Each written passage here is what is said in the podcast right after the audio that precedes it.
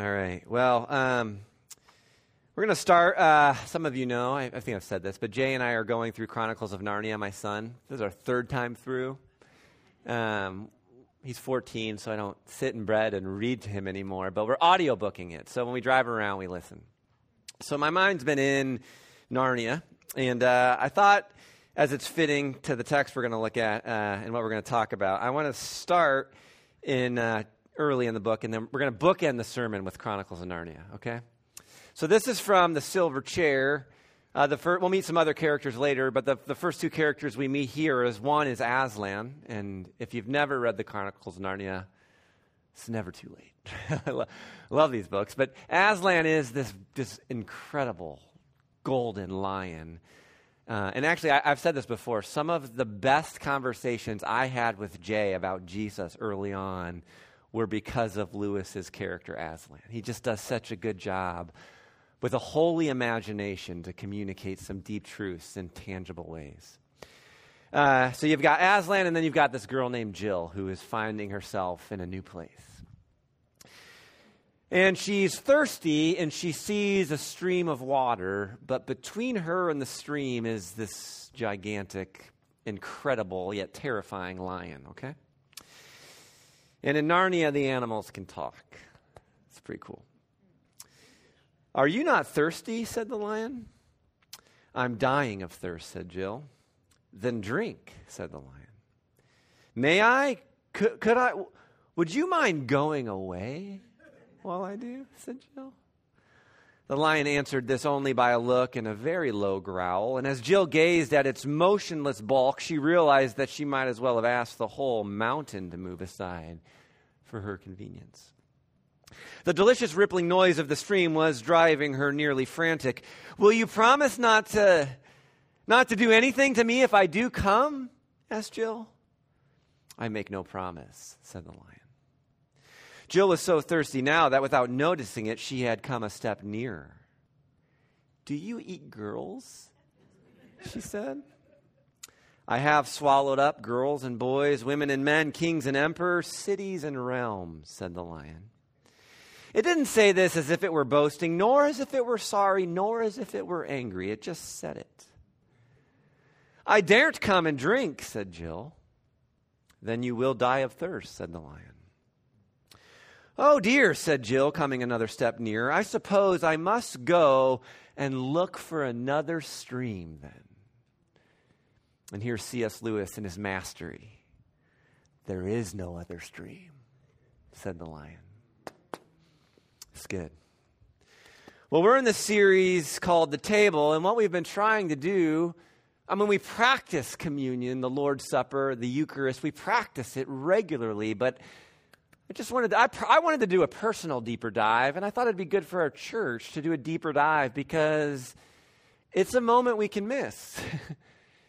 and it turns out the New Testament has a lot to say about what's going on. We started in the Gospel of Luke. We've looked at some of the things Paul said to the early church, and we're ending. This is our second to last week in the series. There'll be this week and next week, and then we'll start a new series after Thanksgiving. But we're in the upper room discourse. Uh, the Last Supper is where Jesus institutes the Lord's Supper. It's where we get our model, it's what we're meant to pattern. And John does something a little different. You know, Luke's account's about just a little section in his gospel. John gives you five chapters of the things Jesus says at the Last Supper. So we're just looking at little bits and pieces of it in this series as we try to learn a little bit more about what we're meant to do, what we're meant to experience, why Jesus said, Do this in remembrance of me. So we're going to start in John chapter 14, and then out of this, I kind of want to talk about two things as it relates this morning. The first, I want to talk about our thirst. And I mean collectively, like in 21st century America here in specific, that's where we're located. But what I want to talk a little bit about is that there's a spirit of the age. We'll talk about the spirit of the age.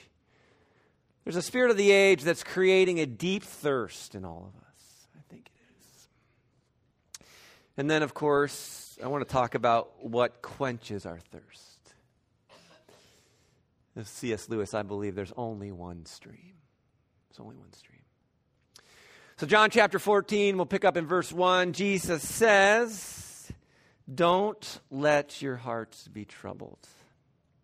Trust in God, trust also in me. Just, we're going to do a little bit of philosophy this morning. We don't, we don't usually do philosophy. We're going to do a little bit because I think sometimes it's good to step outside of ourselves and look at a big picture of what's going on because we're always being formed and shaped. and we want to be shaped by Jesus not all the other voices that are out there.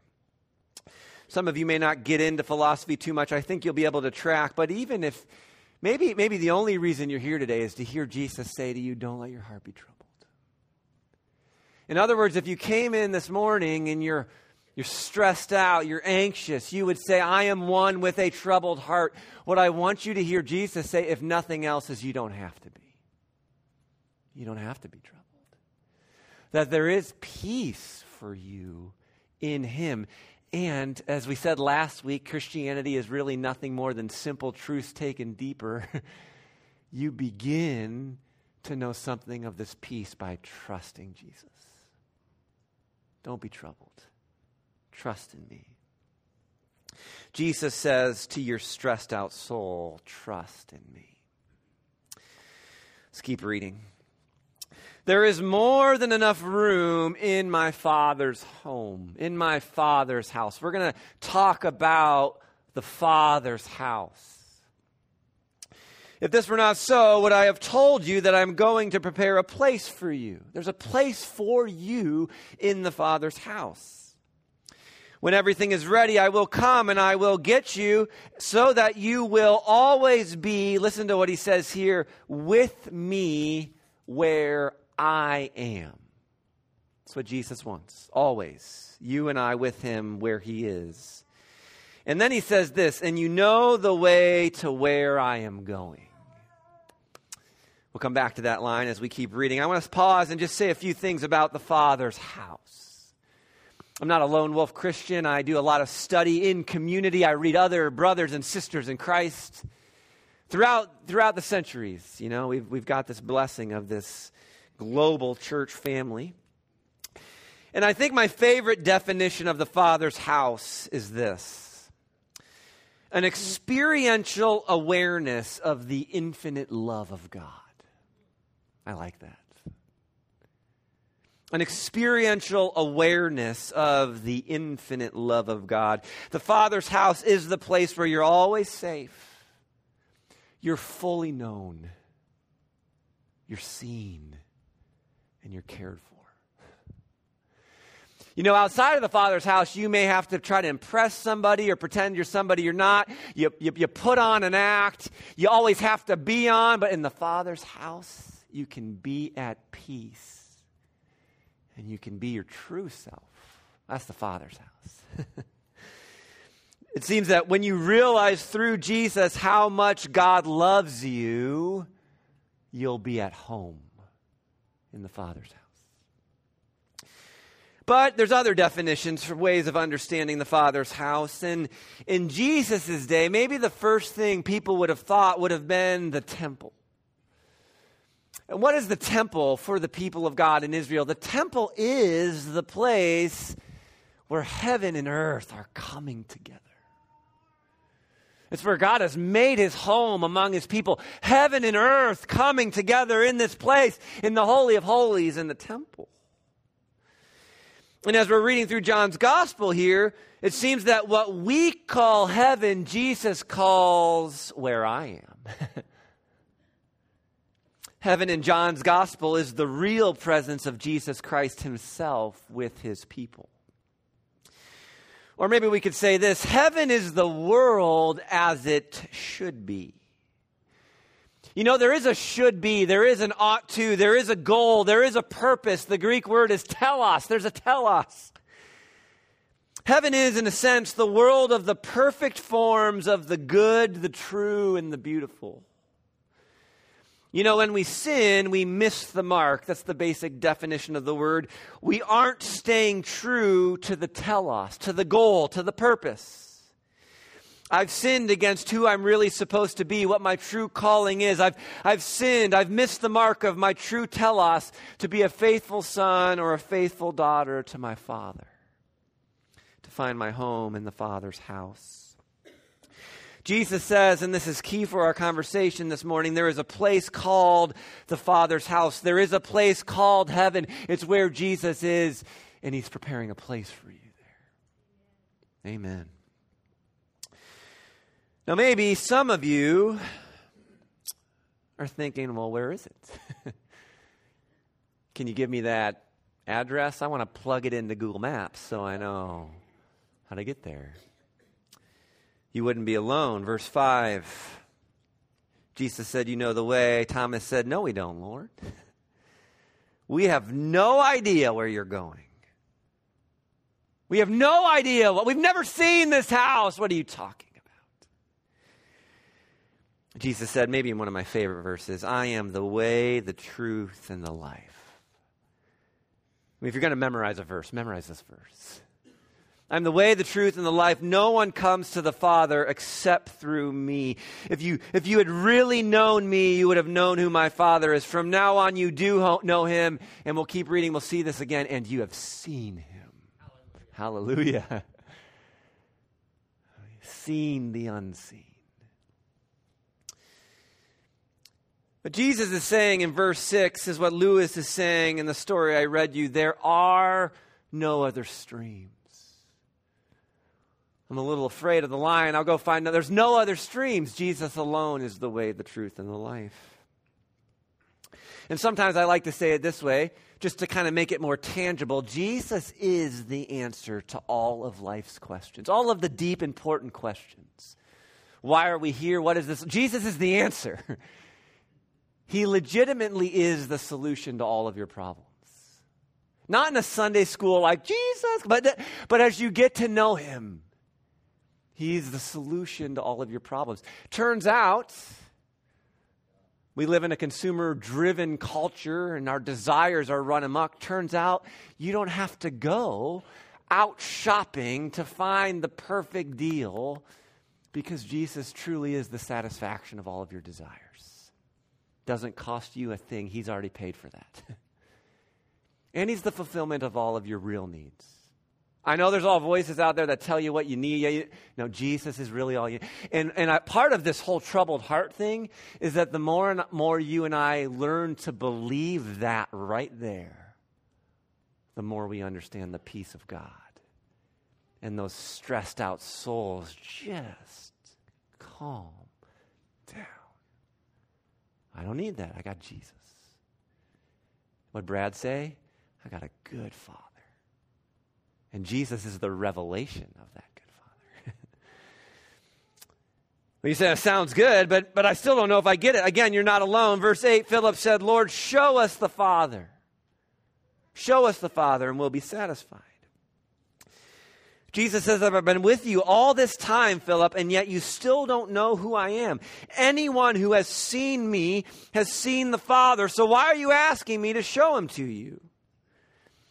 Don't you believe that I am in the Father and the Father is in me? Again, that's, that's, that's pretty mysterious language. Our next series after Thanksgiving, we're going to lean into some of the beauty and the mystery of our Trinitarian God. Jesus says, The words I speak are not my own, but my Father who lives in me does his work through me. Just believe that I am in the Father and the Father is in me, or at least be- believe because of the work you have seen me do. It's hard to get this. Thomas has questions, Philip has questions. Again, we'll explore this more later, but, but see, and somehow, somehow seeing Jesus is seeing the Father. Or I, I, think I could say it this way this morning in Jesus, we begin to see the unseen heavenly realities. What does Paul say? Uh, also in Colossians, we started the service with Colossians set your mind on things above, set your mind on the heavenly things. Paul will talk about the unseen. He's not an idiot. He knows what he's saying. But Paul believes that the unseen heavenly realm is even more real than what you see before your face. And really, that's what I want to lean into a little bit. I think it's good to lean into this stuff from time to time. I want to talk about a broader thirst in our world today, a longing for more, the thirst that comes from living in a world robbed of wonder. I want to talk about what we call secularism for a little bit. That all there is is what you see, and there's nothing more. There's no telos, there's no purpose, there's no meaning, and for many people, there's no real love.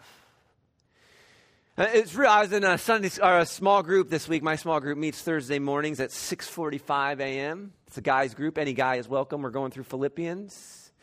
You just got to get up early. But we were talking, we're going through Philippians, so we weren't even talking about this. And we're wrapping up, and one of the guys in my group says, When this world is all there is and all you see is bad stuff, it's easy to just wallow in it, and why not? I said, Say that again. I'm quoting you on Sunday. Forget these academic scholars. I'm quoting Crossview people.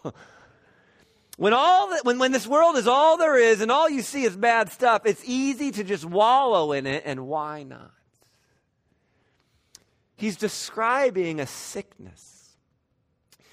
You and I can feel that there is something wrong with our world. There's something wrong with the age that we live in. It's, it's an, an illness. And, and I kind of want to call that sickness what we experience as the absence of the sacred. The sacred. There's a sense that something is missing. And we're thirsty. We're thirsty. Something has gone awry. Something is not quite right about the world. There is a gnawing and nagging discontent, and you feel it. You feel it in your own soul, and you feel it in the people around you. It's the fruit of secularism. A world that is feeling that is trying to convince itself that God is absent. And I think it's important to remind ourselves that secularism is really an experiment. And it's a relatively new invention. You could almost call it, I think, a superstition. I mean, for most of human history, the dominant worldview was of a God saturated world where you could encounter the sacred. But that was before secularism became the spirit of the age. You know, I, I talk to people, I listen, I really believe that most people are not atheists, but they feel that God is somehow absent or really far away, or maybe even worse than that, that God is irrelevant or optional in my consumer driven society. There's a sense that God is far off, and we co- collectively we feel this as a kind of loss, whether or not we can diagnose the problem or not. And I also, just a step further, while secularism is the spirit of the age, right under the surface is this desperate search for spiritual things. If you're paying attention, there is a generation searching for something spiritual. Spirituality, you could say it this way, is the way secular culture identifies that they know they're missing something. I've been told that all there is is what I see, but there's got to be more. If not, there's only despair. I mean, honestly, the younger generations, they're, they're, they're, they, they want to find something to satisfy this deep yearning in their soul. And I really think there's more searchers out there. I mean, sometimes the last person you think is searching is actually the one who's searching. But some people's story, if you pause to listen, they've encountered a version of Christianity, whether, whether it's through a person or more likely through the media, through a TV show or a movie. they've encountered a version of Christianity that's turned them off a version of Christianity that reduces God to a tool to be used. Just a genie to rub to get what I want, right? They've encountered a Christianity that seems to them more like a soulless pragmatism. Maybe, as we say from time to time, an easy, cheesy, cotton candy consumer Christianity. Or you've got people who are aware of the sickness, of the despair, of the pain, and they're burnt out on a manufactured enthusiasm. Don't make me be happy when all I feel is lament. A lot of people have been turned, they're, they're searching. There's got to be more than what I see. but I live in a secular culture. I'm trying to be spiritual. I mean, that's, that's the key. Is anybody, anybody trying to be, just, just lean in. What do you mean by spiritual? let, me, let me lead you to the only stream, right? We've lost something we can't live without. There's a thirst for something sacred. A, a desire. The sacred is, is, a, is, a, is an encounter with divine mystery and beauty. I mean, I listen to the younger generations. They're saying, make it beautiful. Help me find the sacred. They're saying, I don't need another self help tip. I can get that online, I can get that anywhere. But I'm longing for more meaning in life. Tell me who I am and why I'm here. Tell me why this all matters. Let me just give you a working definition of the sacred this morning. The sacred is that which is somehow connected with God and gives access to God. That's sacred, isn't it? That's holy ground. It's connected with God and gives access to God. And if you step back and pay attention, secularism, as the dominant spirit of the age in Western civilization, is a philosophy that tells you nothing is truly inherently sacred. No thing is really sacred.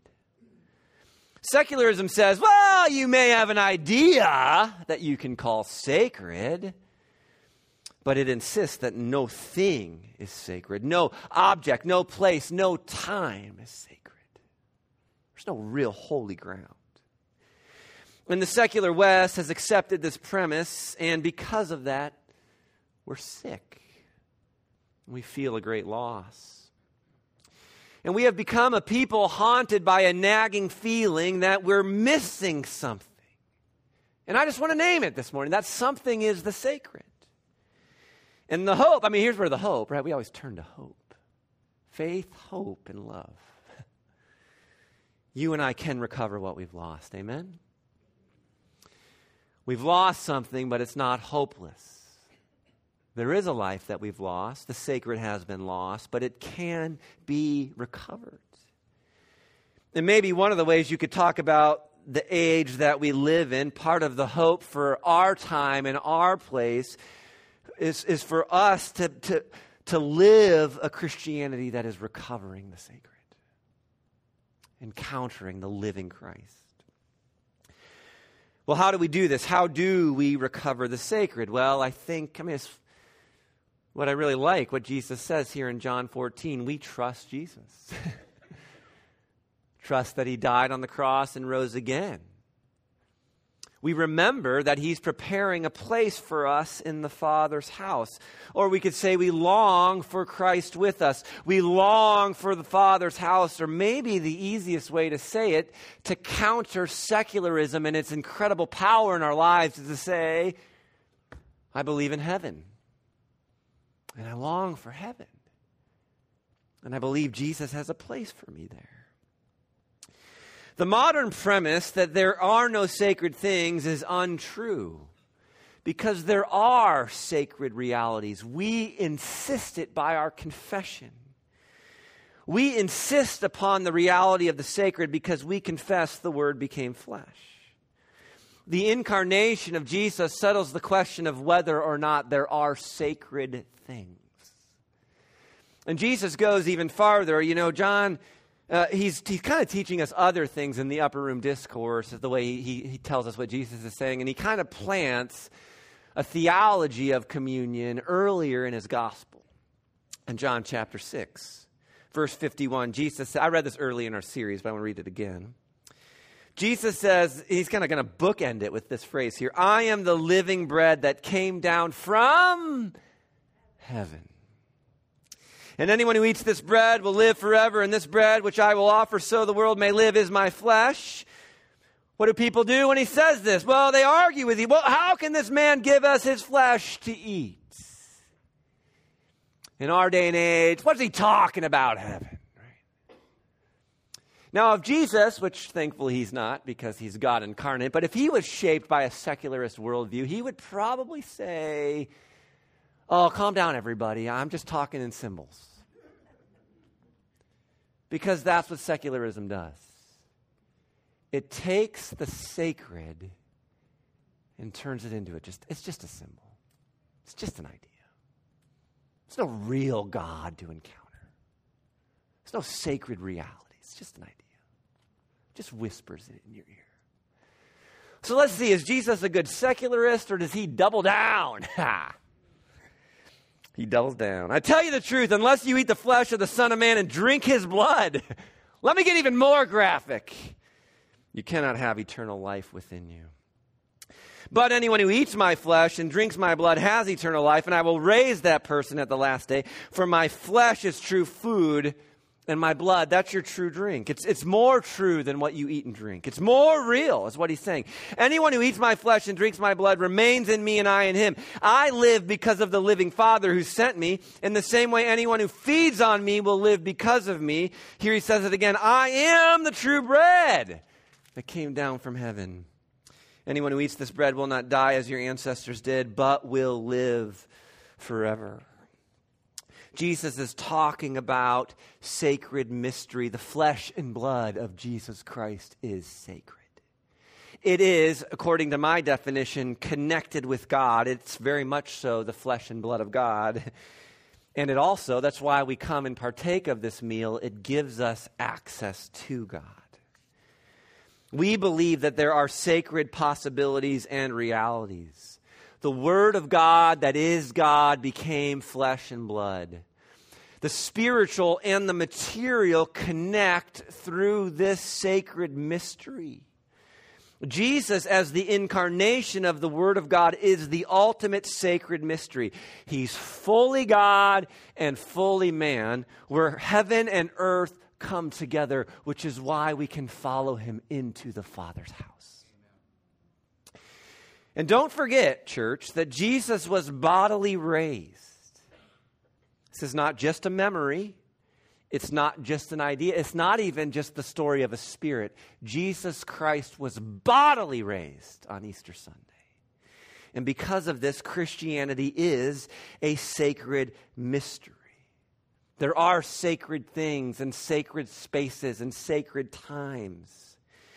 In other words, to properly practice the Christian faith, it's not just done in words, prayers, and ideas. We could say it this way to properly practice the Christian faith, we need water for baptism, and we need bread and wine for communion. When we talk about sacred mystery, we're talking about an interface between the spiritual and the material, between heaven and earth, a means by which heaven and earth are no longer separated but touching.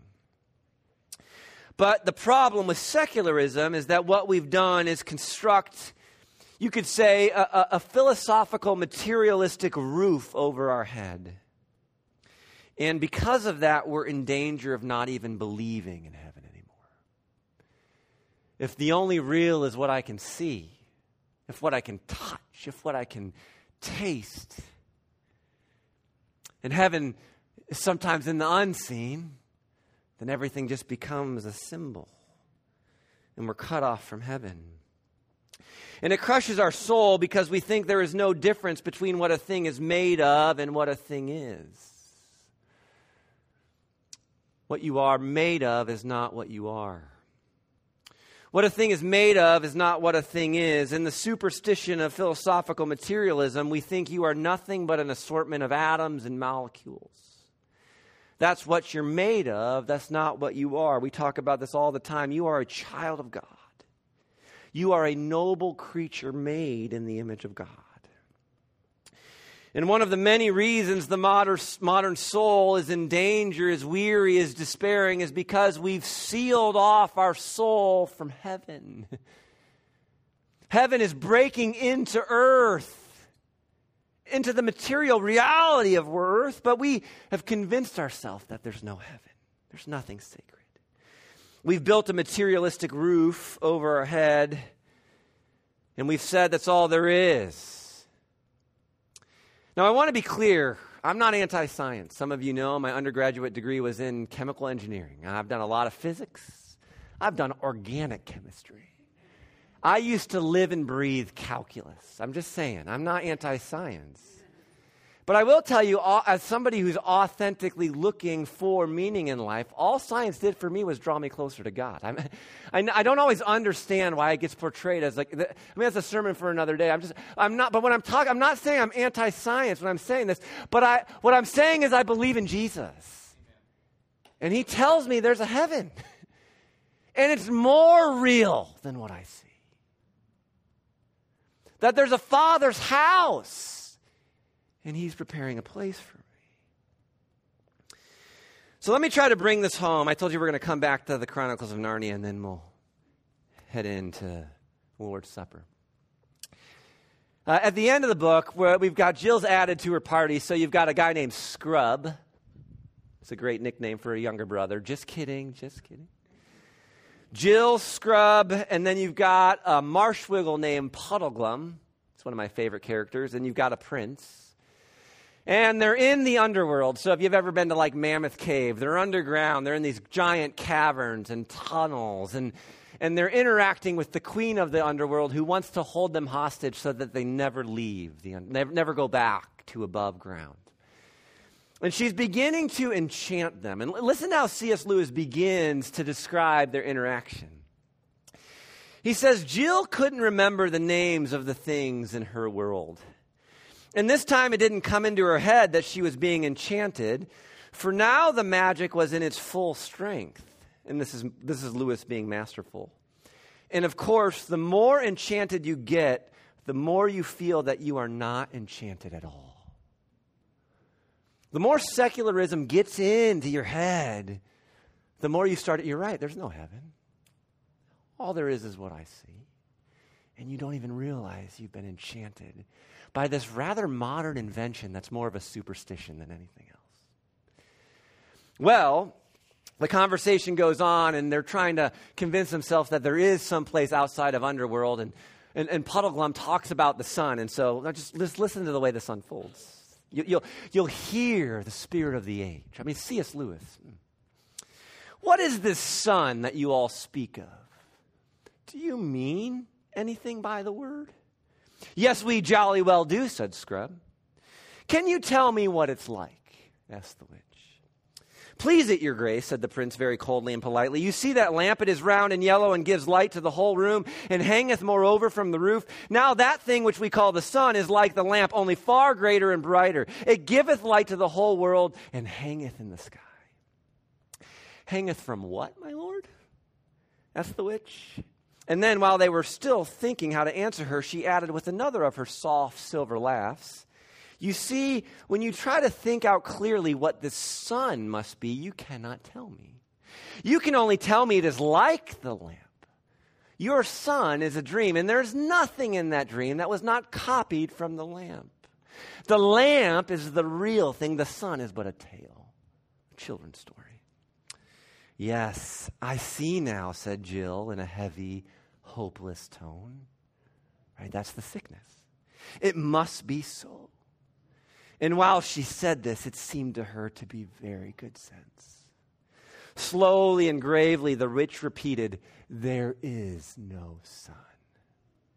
They all said nothing, so she repeated it in a softer, deeper voice There is no sun. After a pause and after a struggle in their minds, all four of them said together, You are right. There is no sun. There is no heaven. There's nothing sacred. It was such a relief to give in and say it. There never was a sun, said the witch. No, there never was a sun. But this is my favorite part. Jill is wrestling. And she's thinking, no, wait, I remember something. I remember something. She's being enchanted. I remember something. And she says, wait, there's Aslan. you understand? There's Jesus. When you and I feel the malaise, and the sickness of secularism. You feel the weight on your soul. Heaven is just a dream. All there is is what you see. There's no meaning, there's nothing sacred. You're just a bunch of molecules randomly put together. You, when, when that spell comes upon you, you say, But there's Jesus! There's Jesus! I've encountered the risen Lord. I've seen him. I've seen the Father. Don't tell me there's no heaven. Jesus is preparing a place for me there in the Father's house of love. And what we're doing in this series is reminding ourselves that one of the ways that we recover the sacred is by understanding that this meal is sacred. And when we come to the table, we come to a sacred place in a sacred time, in a sacred gathering where heaven and earth are coming together. Amen.